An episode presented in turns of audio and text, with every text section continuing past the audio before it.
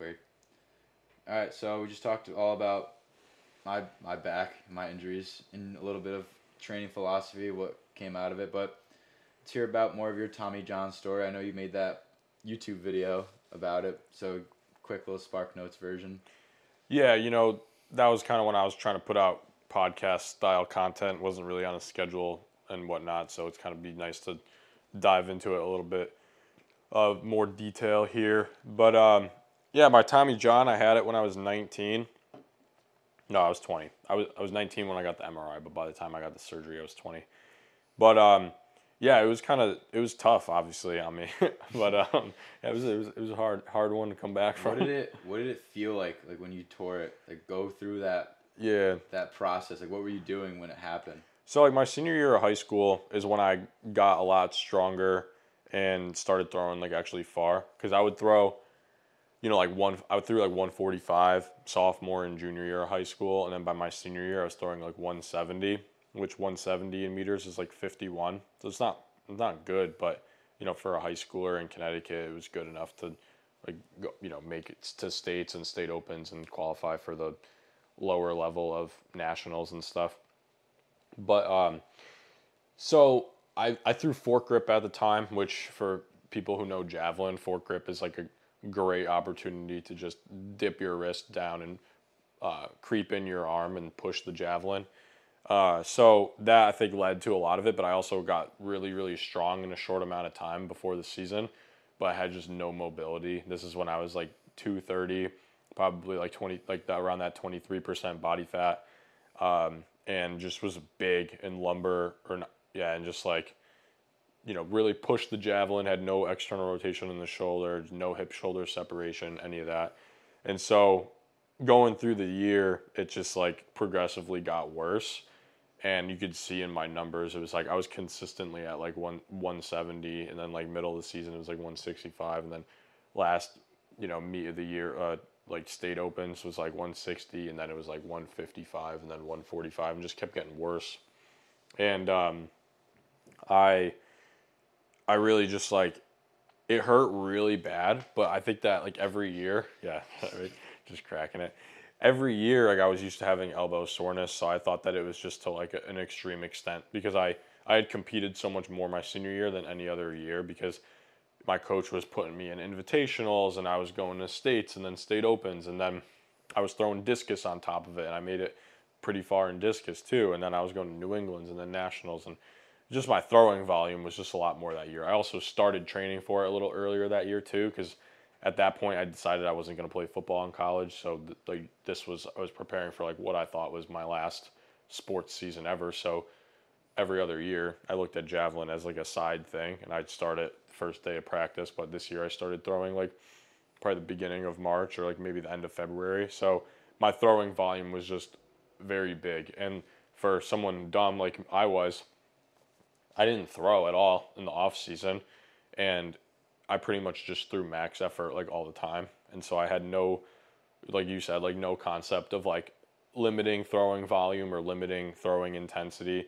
And so, yeah, so by the end of the year, my elbow was super, super sore, and it just hurt really bad. And at this point, I know looking back at it that it was partially torn, but, it just it was excruciating pain when I would throw, but then it didn't really hurt when I would lift or power clean or do anything else. So I was if it was torn, I wouldn't be able to power clean, I wouldn't be able to bench press. But that's not true, because the UCL literally only affects the inside of your elbow and that throwing motion. And so I just ignored it.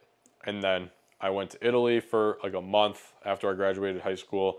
And when I came back, I decided I was going to try to give track a shot in college. So when I went to Southern, I walked on the team there. By that point, my elbow pain had pretty much subsided. So I threw through the fall, and my elbow was fine, just because the inflammation had died down. We practiced throwing volume limitations there, and they also limited my intensity. And then fast forward to February, we started ramping it up, because we would do ball throws over the winter. So we're starting to build throwing volume so that going into preseason, when the weather gets nice out, we're able to throw a lot harder outside. And so I'm going from full approaches in practice, and I start to feel that warm stretch feeling in the elbow that starts to creep down the forearm and like into the fingers a little bit, like on release, and like that warm pain that I'm like, all right, I got to take like 5 minutes off in between throws. And so, same thing. It was like, I went into the first meet with an elbow brace, whatever. Second throw, I PR'd by like 4 meters. And so now I'm thinking to myself, there's no way it's torn. I just PR'd by 4 meters. You know, I threw 55, almost 56 meters at this point. So that's like 185-ish. So at that point, it's like getting to the point where like, all right, I could place that conference and be competitive with this. Like I might hit 200 feet by the end of my freshman year. And that's what I was thinking, because it was second throw of my career.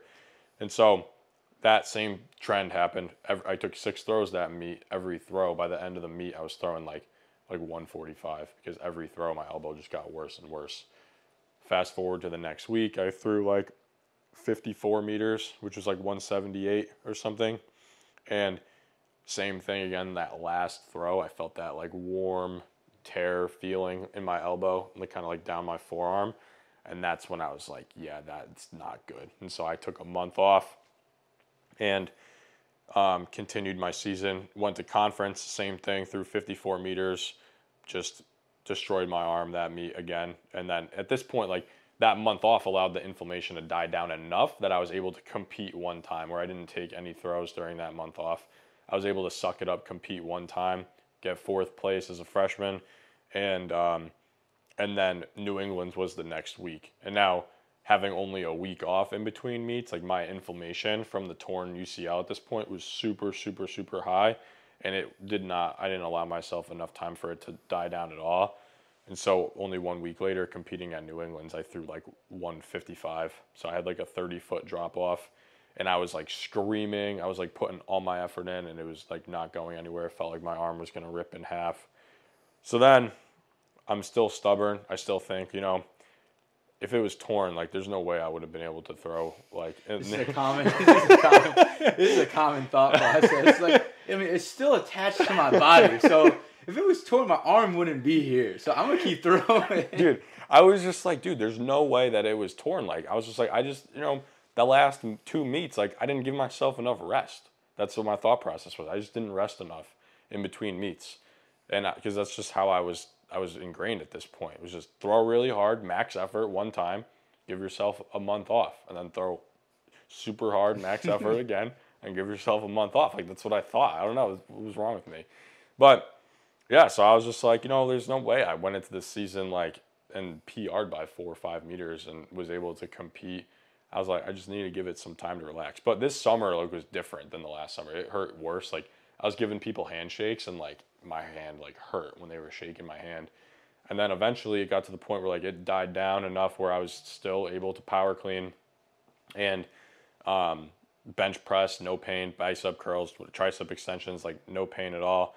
And then it was to the point where I was just like, I still couldn't throw, like even if it was like 20% effort, like I could not throw. Like there's videos of me trying to throw like roll under the jab like crazy and throw with like my tricep to try to just eliminate like any external rotation in the shoulder, any force on the inside of the elbow. Like I was literally like catapulting it, where like my arm was just like super high up, just super unnatural throwing motion, moving down the runway super, super slow. And then that continued the whole fall semester. And then in like December, Coach Wallen was just like, dude, did you ever get an MRI on this thing? Like, we've been telling you. And I was like, no. And he's like, I think it's time. He's like, you can't keep doing this to yourself, because you could see that I was just getting super frustrated with lack of progress and lack of health. So sure enough, I went in, got the MRI with the contrast and whatnot. And my doctor, I kind of had a similar story to yours. It was kind of funny, but he was like, yeah, you know, we'll call you and bring you in. We'll go over the results with you in person. And then, like, the next day he called me and was like, yeah, you don't need to come in. It's torn. It's like... yeah, it ain't attached anymore. Yeah. Like, the thing's gone. Yeah. So he was like, you know, he's like, don't worry about coming back in. I tell you right now, it's torn. He's like, we're going to put you in contact with our surgeon. And then I literally was, like, in bed, like, woke up to that phone call. I walked downstairs. I saw my dad, and I was like, Dad, you know, they just called me, my UCL's torn. And this was like Christmas break, so I was home. And I was like, I'm driving to Southern. I got to go talk to Coach. because I think I was off that day because I had, you know, like they were giving me like a couple of days to figure it out or whatever, because they still practiced during that time. And so I went down there and told him, and Wallen just looked at me and was like, he said, let's go. He's like, that's what I wanted to hear, because he's like, if it wasn't torn and that's the amount of pain you were in, then, you know, then that's not a good sign. You know what I mean? He's like, there's a silver lining to this, and you're going to come out way better on the other side of this. And so that's where I went and got the surgery like the next month. And I took that season off and then started rehabbing it. And that's when I started doing that deep dive of like really searching for like new answers in terms of mobility and technique and diet and all that stuff. And because I had just a full year to really train without worrying about competition or training or anything like that. So that's when I lost a bunch of weight. I started getting more mobile, started learning how to throw properly and without pain, and manage, do load management. And I was just learning a ton throughout that whole process. And then, So by the time I was ready to compete, I got cleared like February of that year of 2020.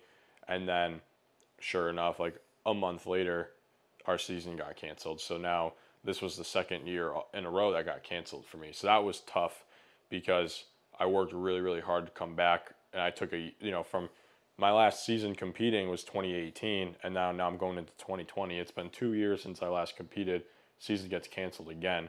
So now my next season was 2021. So this was 3 years of just around the clock training with no competitions in sight. And that's when I was talking to you about like how I had that competition anxiety, and that was because I took so much time off from competing and I just trained all the time. And it was always really, really hard for me to, after surgery, to replicate that intensity in practice, because I was so used to just going balls to the wall, super hard, max effort in that meet, and then taking a month off to rest my arm, and then max effort again, everything I could do.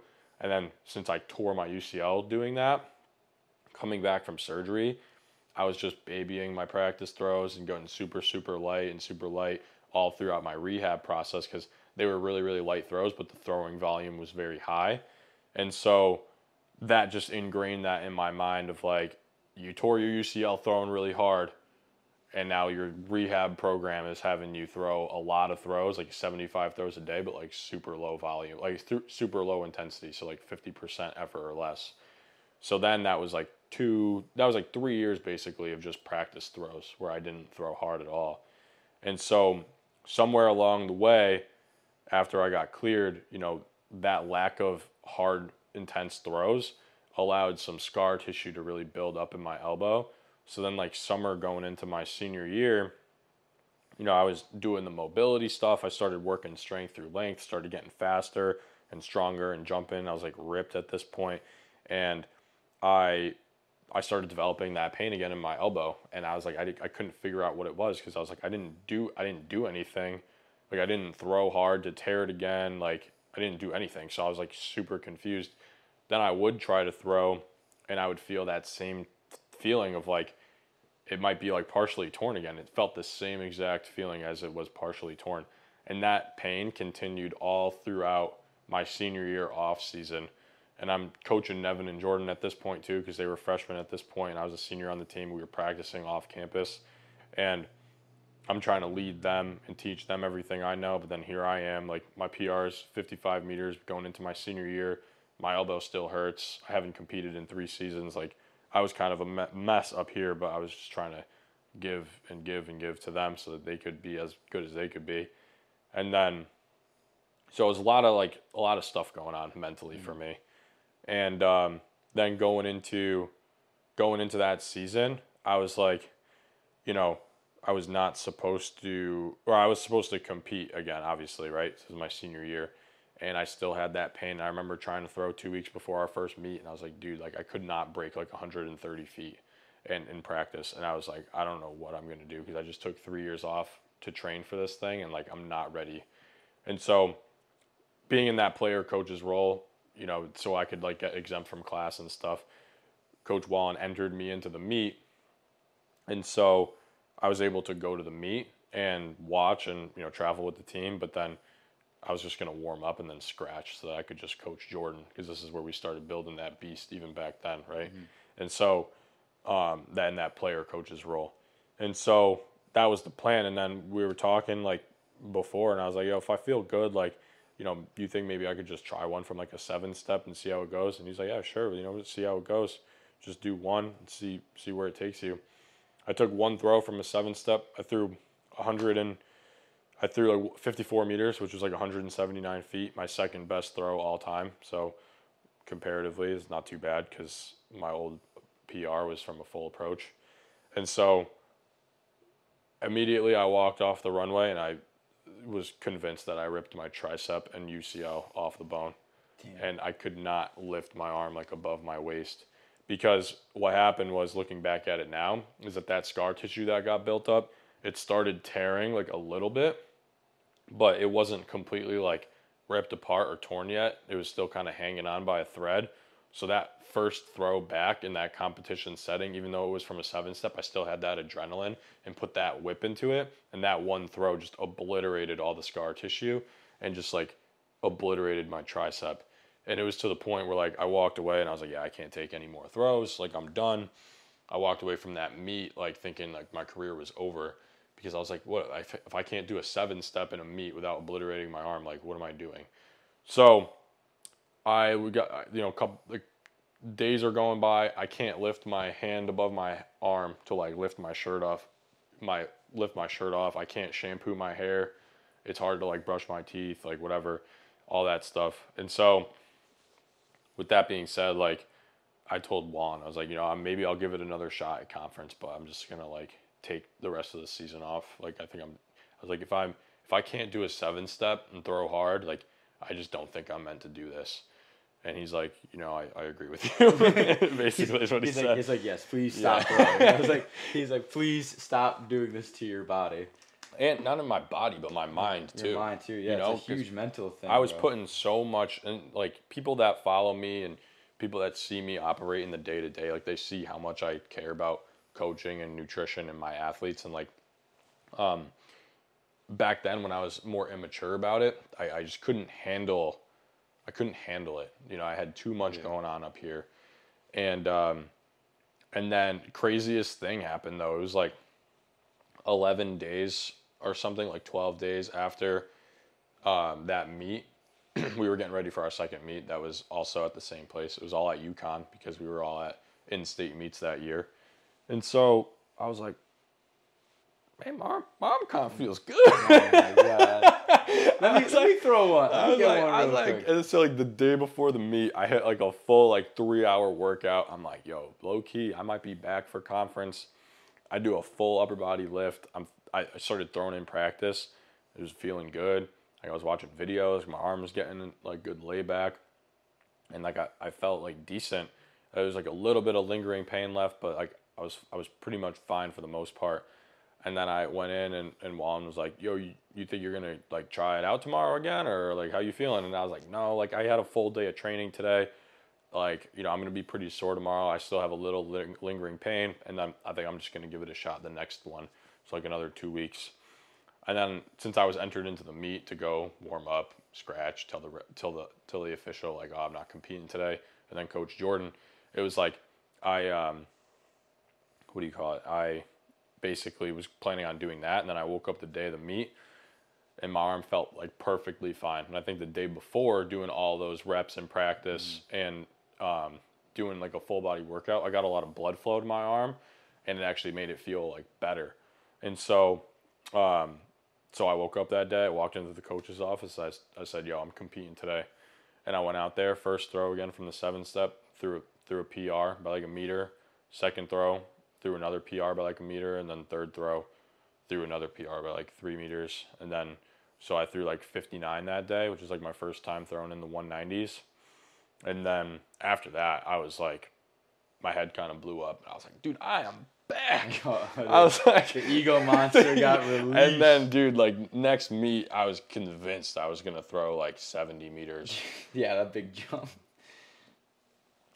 But then I didn't PR again that season. That was it. At least you got the one. I got the one. You got the one good meet. Like I still like had like a couple other meets where like I was okay, but at that point, then the ego did get to me, and then again like I started focusing like way too much on like my arm power and just relying on my arm strength too much, and just neglecting technique.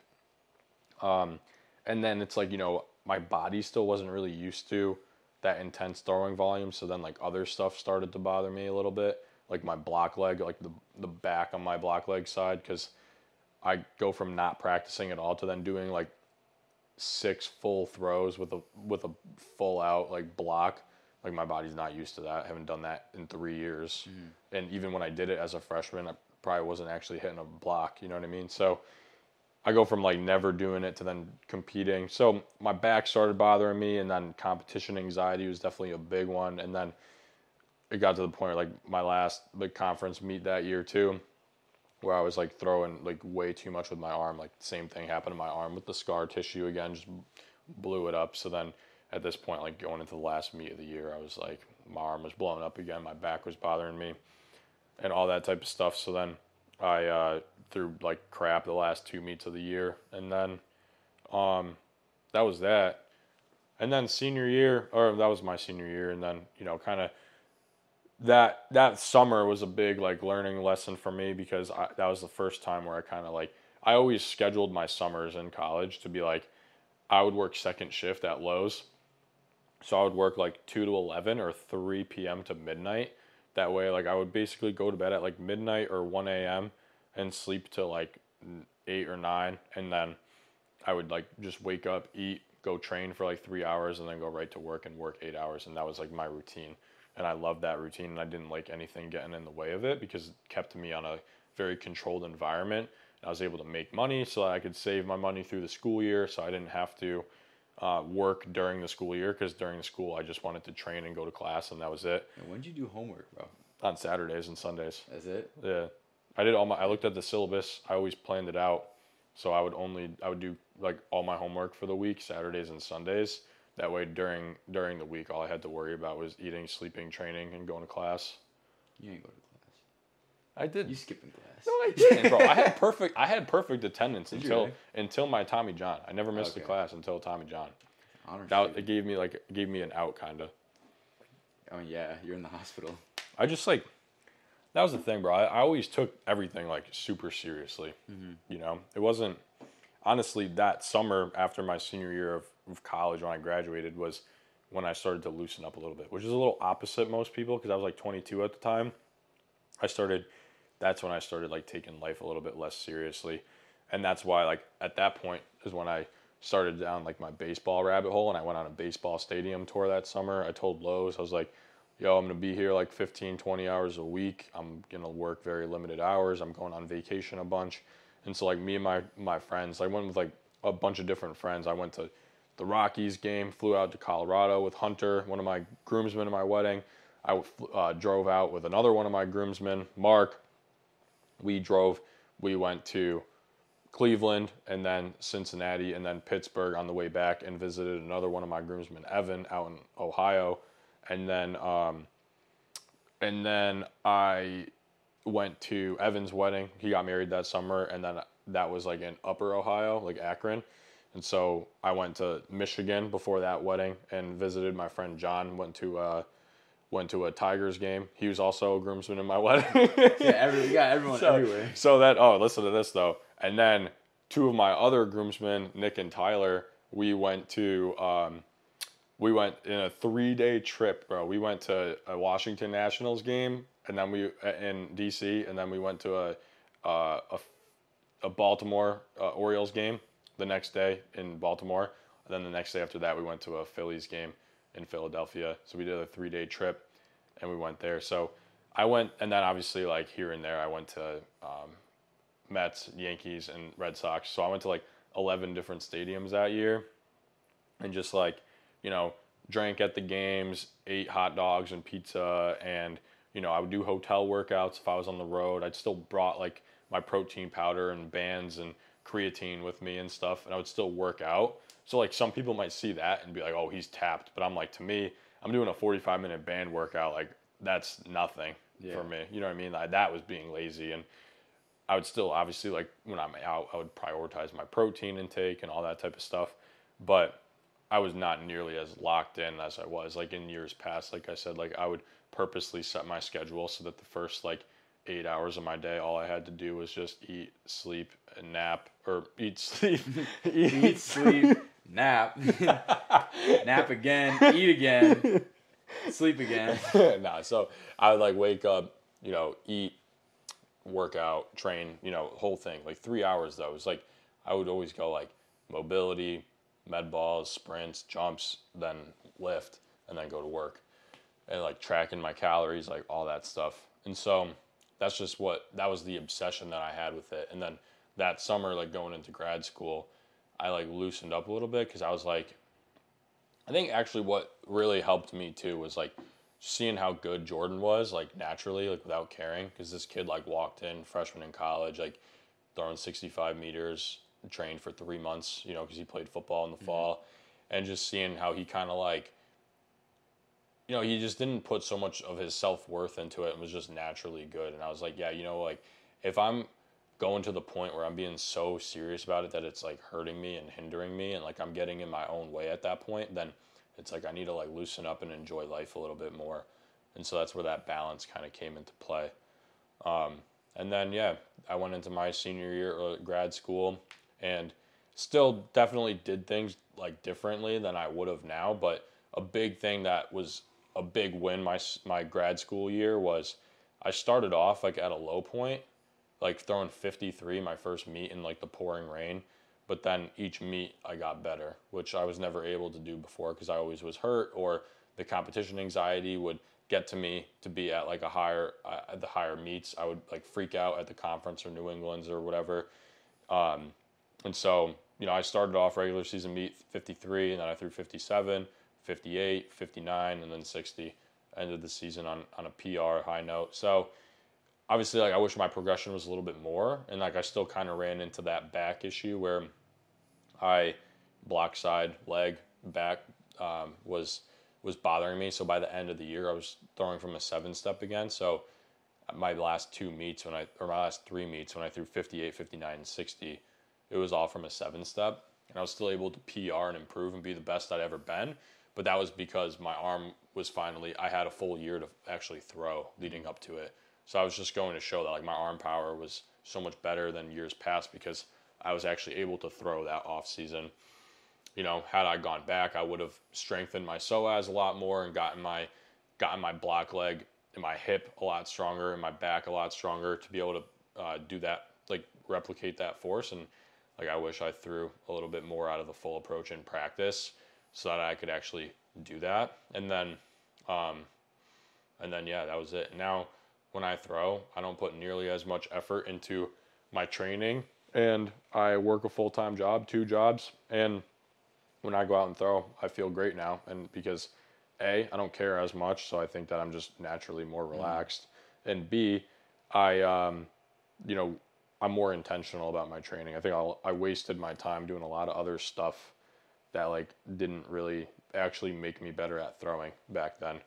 I think I thought it would, but it didn't really always translate. Now it's like if I'm in a throwing phase, I know kind of like what to cut out to consolidate my time and to focus on more of that specific area, and to be more efficient with my practice time now.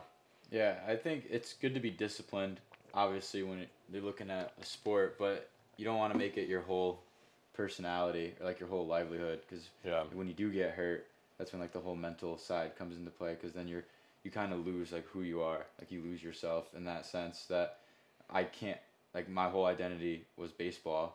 I got hurt, I couldn't play baseball, then you have to find out like, all right, well, who am I?